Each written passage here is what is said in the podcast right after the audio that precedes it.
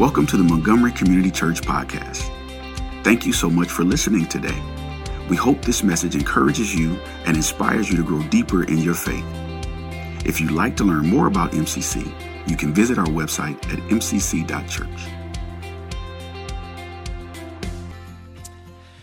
Well, it's so good to be here. Uh, I just find myself thankful this morning, and for so many different reasons. I'm just, I'm just thankful. Thankful to be in this series, thankful to be with you. And uh, this morning, just particularly thankful for a particular group of people that are with us today, our students over here. Yeah. Students, could you stand up right now?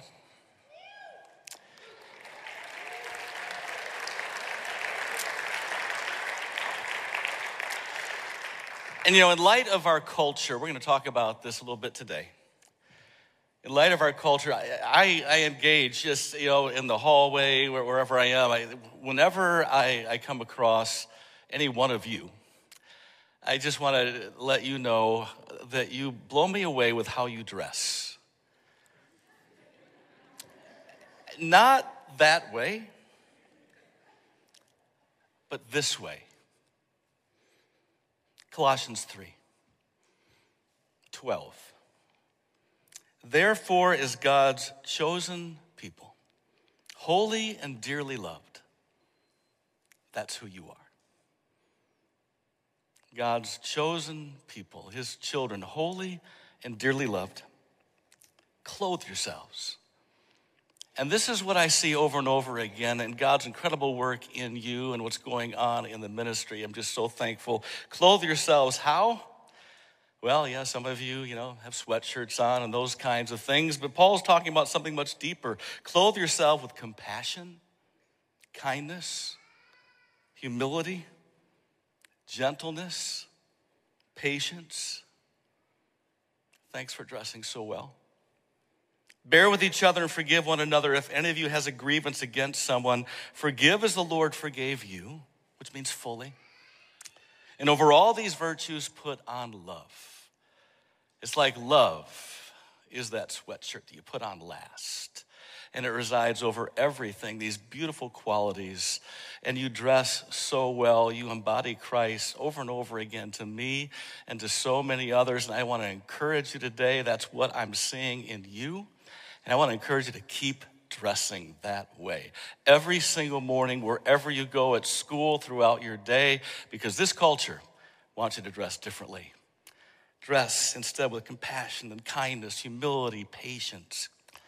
And over all this continue to put on love, and God is going to do an amazing work through all of you. Thank you. You can have a seat.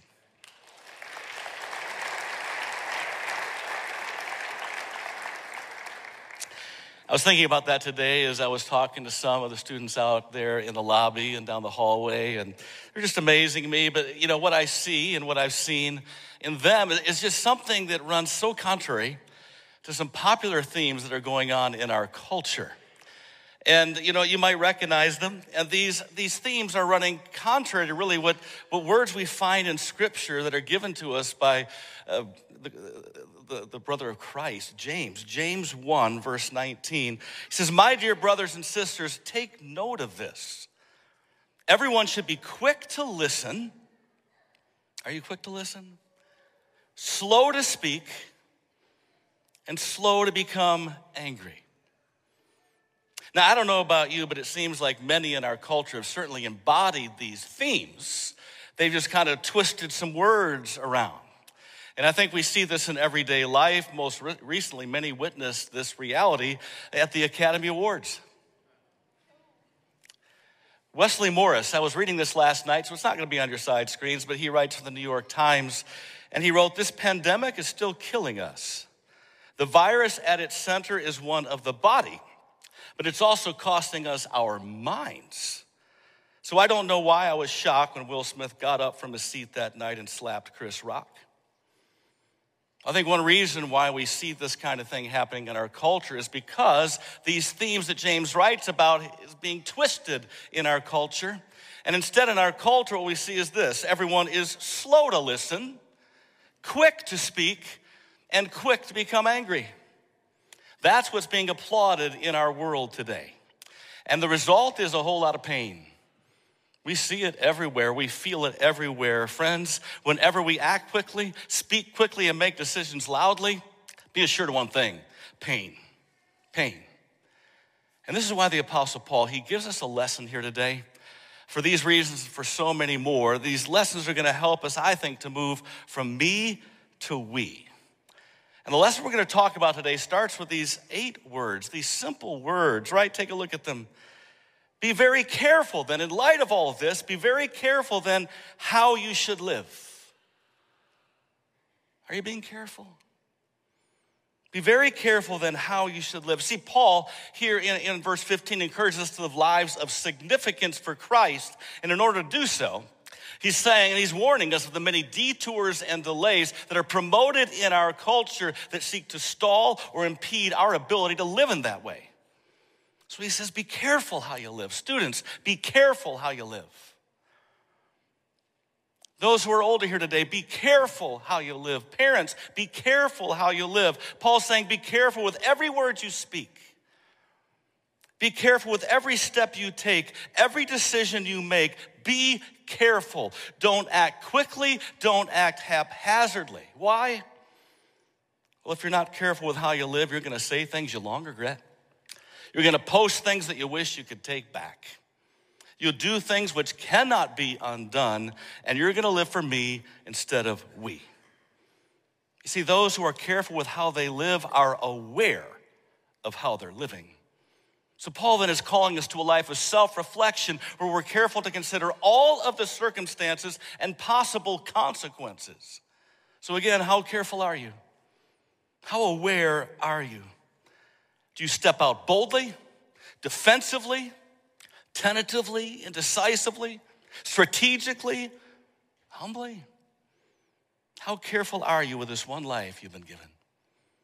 How careful are you really? You see, far too many people, they act first and think later. And Paul, he's encouraging us to do otherwise. And so he adds these words Be very careful then how you should live, not as unwise, but as wise, making the most of every opportunity because the days are evil. So basically, every day is another opportunity to live for Christ or to live for me. Every day is another opportunity to serve someone else or to serve me. And every day is another opportunity to encourage another or focus even more so on me. Friends, we're called to make the most out of every opportunity. So are you? Are we? Because if we're not careful how we live, Paul tells us that we'll fall prey to a bad opportunity, even a good opportunity, while foregoing the best opportunity. And he says we're going to do that because the days are evil. Now, the word for evil in the Greek means diseased, blind, wicked. So basically, if we're not living carefully and wisely, we'll be blinded to the best opportunities and instead choose pathways of disease and corruption, all while thinking that they're really, really good. So I ask you, how careful are you? How aware are you? Because not as many people are as careful with their lives as they think they're being. So Paul writes, therefore, do not be foolish, but understand what the Lord's will is. This is central to understand God's will. Easy words to write, but harder words to live by, especially when we live in this me centered world. In fact, because we do, many Christians sometimes decipher God's will based on what they believe God just told them rather than what's clearly stated in Scripture. They decipher God's will on an image. I've heard this they see in a dream or a verse they've used out of context. You see, in our me centered world, we can be so self deceived. We can hear only what we want to hear. So, Paul tells us be very careful then how you should live. So, how do we carefully discern God's will? A couple ways, I think. I can discern God's will when I ask, what does God's word say about this decision? A decision to speak, a decision to act. What does God's word say about that? The psalmist says, Thy word is a lamp to my feet and a light for my path.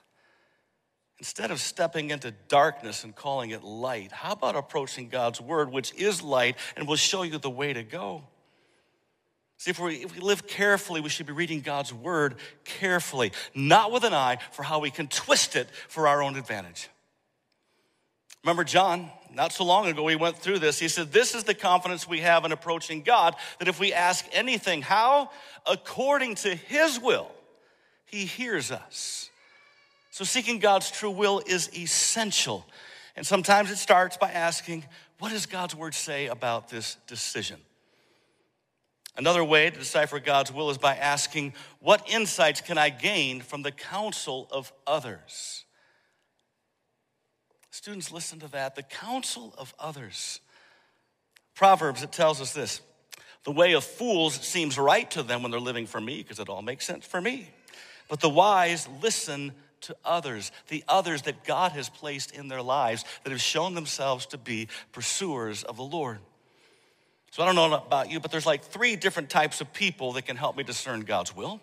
Those who know me, and can help me better understand myself in light of what's going on right now, or those who know that situation and can provide me some valuable insights that I cannot see by myself, or those who know God and will provide me some good godly counsel. Friends, be very careful then how you should live. Because if I'm not careful, anyone or anything can seem like a good counselor for me. I'll say that again. If I'm not careful, anyone or anything will seem like a good counselor for me. That includes Instagram, Facebook, podcasts, cable news, and certainly my own opinions. Hmm. So Paul warns us do not get drunk on wine, which leads to debauchery. Instead, be filled with the Spirit. So he draws a distinction between wine and the Spirit. Why? Well, you know what? When we're dealing with the pressures of life and we look for wine to kind of take the edge off and we keep going there, almost anything looks like a good path for us to take because it all feels good, it all sounds good, and the results are painful. A choice that haunts us for years. A decision we try to hide from others in our lives, which leads to obligations that plague our journey and rob us of joy. But I want you to just listen to me now. Wine here represents more than like the wine that you drink. Wine represents anything we embrace which clouds our thinking and negatively impacts our living. I'm to say that again. Wine represents anything we embrace which clouds our thinking and negatively impacts our living. You consuming any wine in your life? That kind of wine?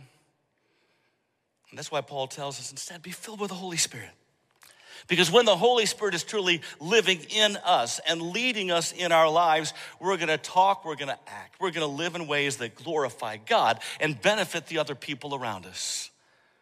And that's what we all want, I think. So, how do we do that? How do we do that? Well, what's interesting here is that Paul provides a very interesting solution to that question. He says, How do you live by the Spirit? Well, you need to be speaking to one another with psalms hymns, and songs from the Spirit. You need to be worshiping together. So, in order to carefully live, Paul tells us to speak or sing these psalms, these hymns, these spiritual songs, three types of worship songs uh, with each other. And it's an odd solution until you realize what Paul's actually saying here. You see, when I live for me, I'm going to decide what portions of scripture I want to apply to me. The rest of the Bible, that's for somebody else. But when I live for we, we hold one another accountable for what we do and what we say by looking at what God has to say to all of us. That's a huge difference. And it also means that our time of corporate worship is a lot more than just singing some wonderful songs that we enjoy and they're beautiful and they're powerful. The band plays them well. It's more about that and certainly more than, you know, singing songs in our preferred style, right? No, no, our times of corporate worship are about what we learn from the Lord together as we grow and worship Him together. That's what Paul's saying. We do this by singing psalms, hymns, and spiritual songs. And what's interesting is these songs aren't necessarily clearly defined in Scripture, but throughout history, they've taken on distinct meanings that as people have sung them. And so let's talk about them. A psalm is a song of praise written in the Old Testament by David, Moses, or Solomon. There's a few others as well, but those are some of the main ones. And a psalm literally means a song sung to a harp. What that means basically is a song sung to the, the kind of the popular stringed instrument of that time. So if you move forward in time, you might say a psalm is a song sung to a guitar. And as anyone who's ever had a tune stuck in their head can attest, songs like that, they aid in our memorization. It's why we remember songs. They're in here, even though we don't know that they're in here. Students, you're gonna have this happen. You might have had this happen already, but you know what? 20 years from now, you'll be driving in your car, going on a trip, suddenly you hear this song play that you haven't heard in 20 years, and suddenly you're singing every single word. You didn't even know it's back there. And that's what we're talking about. It's why those who work with Alzheimer's patients will play songs from that person's past. Because even though they can't understand their present, suddenly they're singing, singing along, not missing a beat. And the Psalms are kind of like that in the Old Testament. Because back in those times, lack of literacy and limited availability of printed material was why the Bible tells us these words that the lips of a priest should keep knowledge. People looked to the priest back then to teach them and to apply the law. It's also why God, through Moses, commanded the people, You shall teach these words diligently to your children and shall talk of them when you sit in your house, when you walk by the way, when you lie down, and when you rise up. Saying, constantly reinforce each other with these words because we're prone to forget. We are all prone to forget. So sing these psalms psalms of thanksgiving, psalms of praise, uh, prophetic psalms, penitential psalms, psalms of intercession, psalms of even afflictions. Sing these psalms because as we do, we're going to grow together in our relationship with the Lord as we learn more about Him, as we worship Him.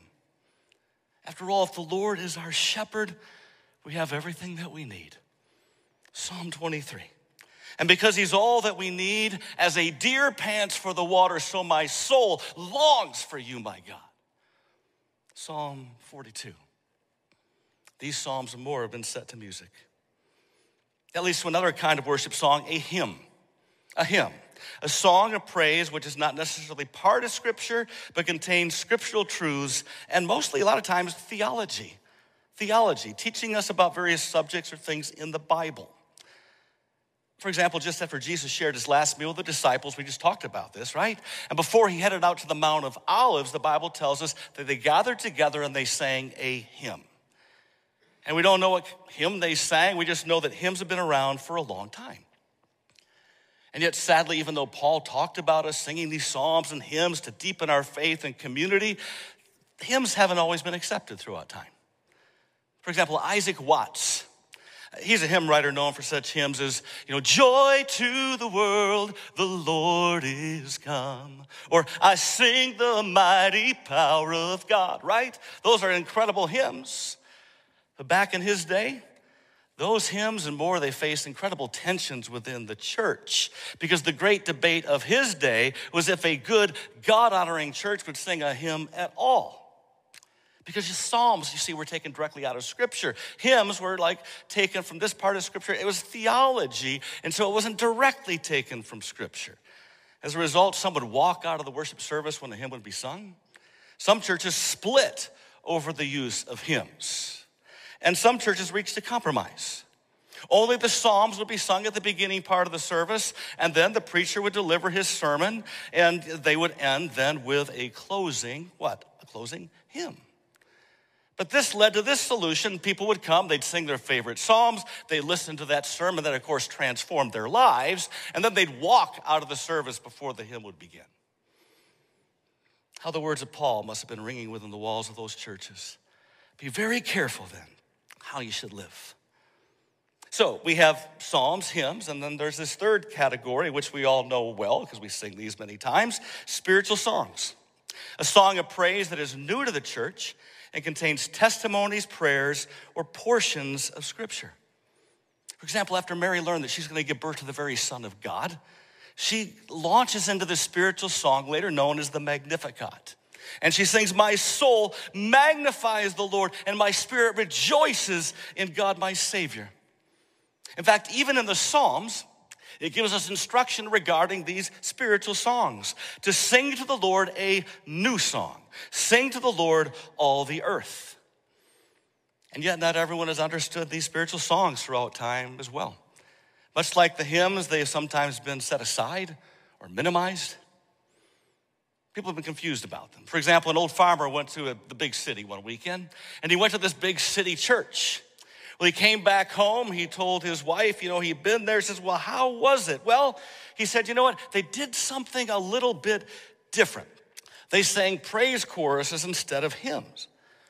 Praise choruses, she said. Uh, what are those? Well, they're okay. He said, They're, they're kind of like hymns, only different. Well, how are they different? She asked. Well, the farmer said, Well, it's like this. You know, what? if I were to say to you, Martha, the cows are in the corn, that'd be a hymn. But if I were to say to you, Martha, Martha, oh, Martha, Martha, the cows, the big cows, the brown cows, the black cows, the white cows, the black and the white cows, the cows, cows, cows are in the corn, corn, corn. And then if I were to repeat that like two or three times, that would be a praise chorus.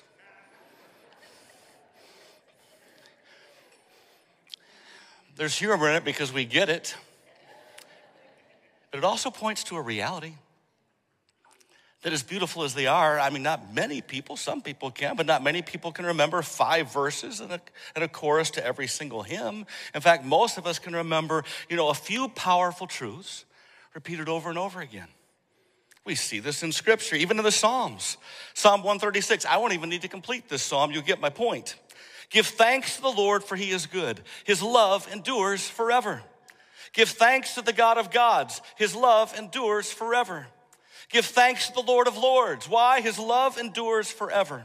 To him who alone does great wonders, his love endures forever. And what is the bottom line? His love endures forever. And they would know this and they would sing this wherever they would go. It would remind them See, when I live for we instead of me, I both know and embrace that I'm not always going to get to sing my favorite kind of song when we gather. But it goes deeper than that. It rejoices in knowing that someone else will. Isn't that beautiful? And I mentioned this before, but I got to mention this again because it's made such an impact on me. A few weeks ago, I, I was part of the funeral of Bob Lindner. And Bob loved hymns. He was over 100 years old. He's been a member of this church like forever.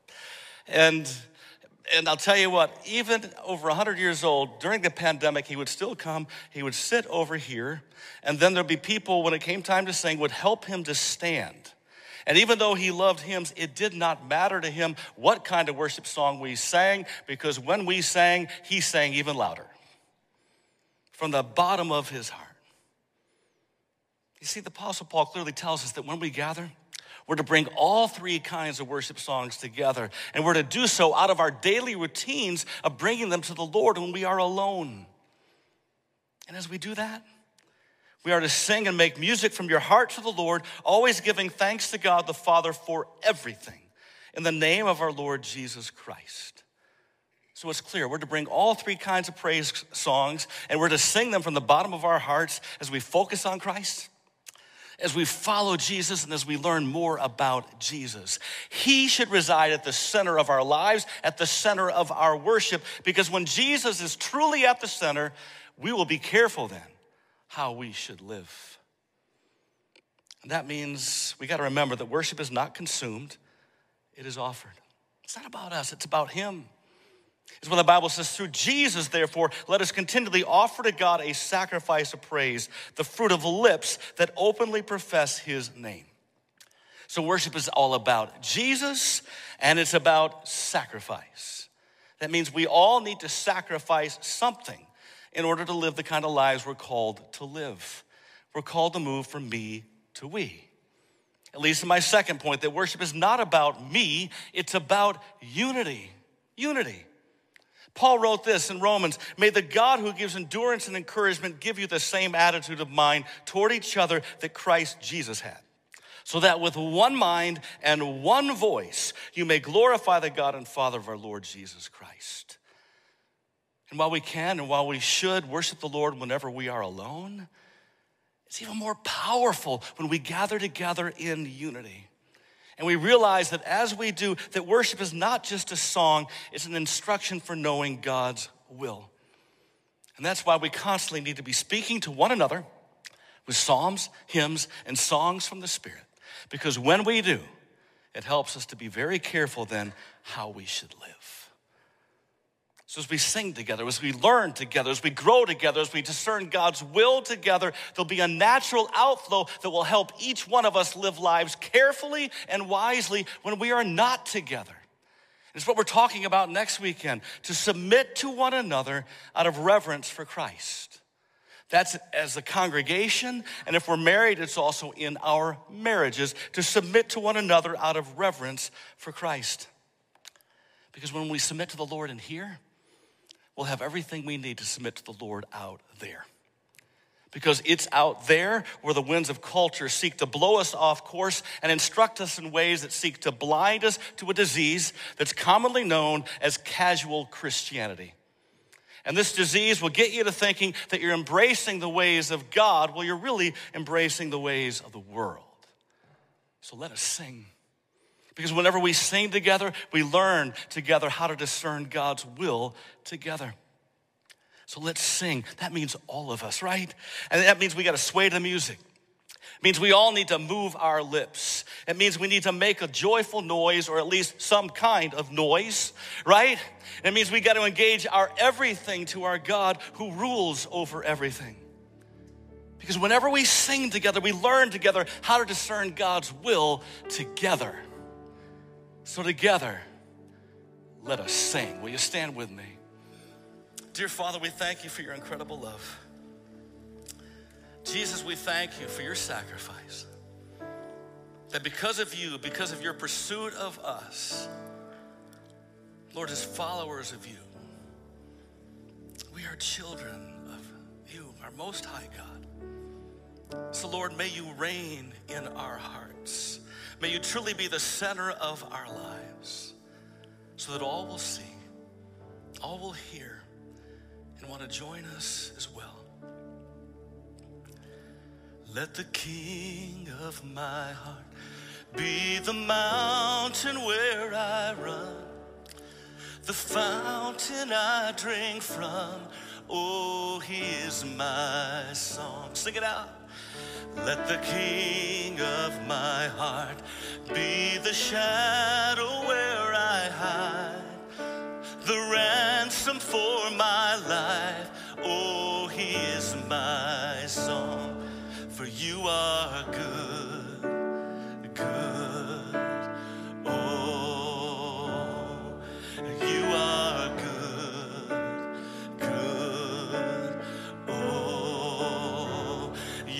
you are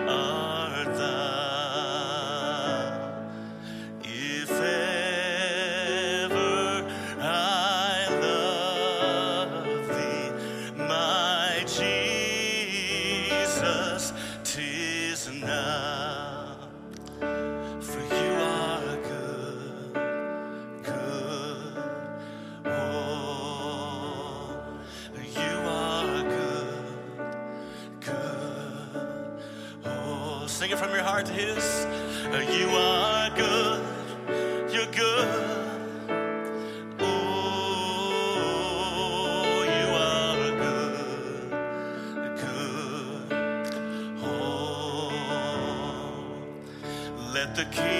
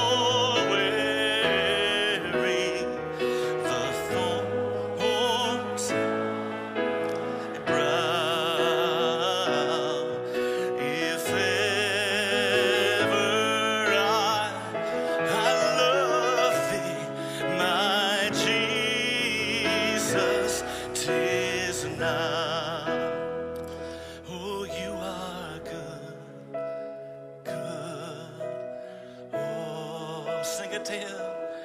You are.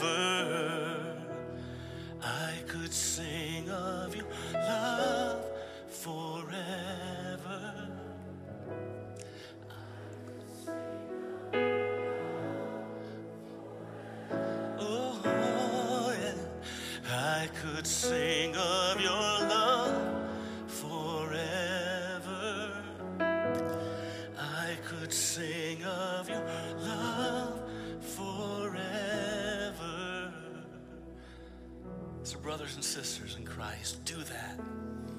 Sing of his love forever. That wherever you go, sing and make music from your heart to the Lord, always giving thanks to God the Father for everything in your life. In the name of Jesus Christ, our Lord and Savior, all God's people said, Amen. Go out singing. See you next weekend.